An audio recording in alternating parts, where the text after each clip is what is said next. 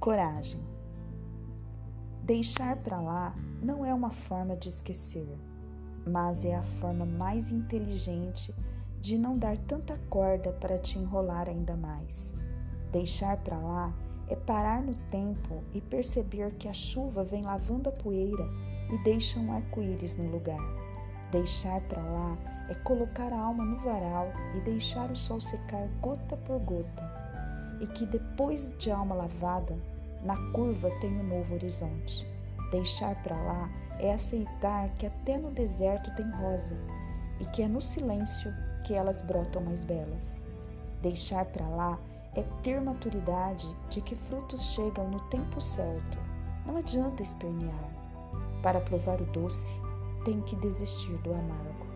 Deixar para lá é entender que o vento é capaz de mudar a rota e que o barco também precisa do cais. Deixar para lá é entender que o silêncio é a melhor arma. Ele envergonha os idiotas e desarma os ignorantes. Deixar para lá não é o famoso engolir o choro, mas sim ter tranquilidade de colocar a cabeça no travesseiro e poder descansar. Porque não vai se culpar por palavras que poderiam destruir o mundo de alguém.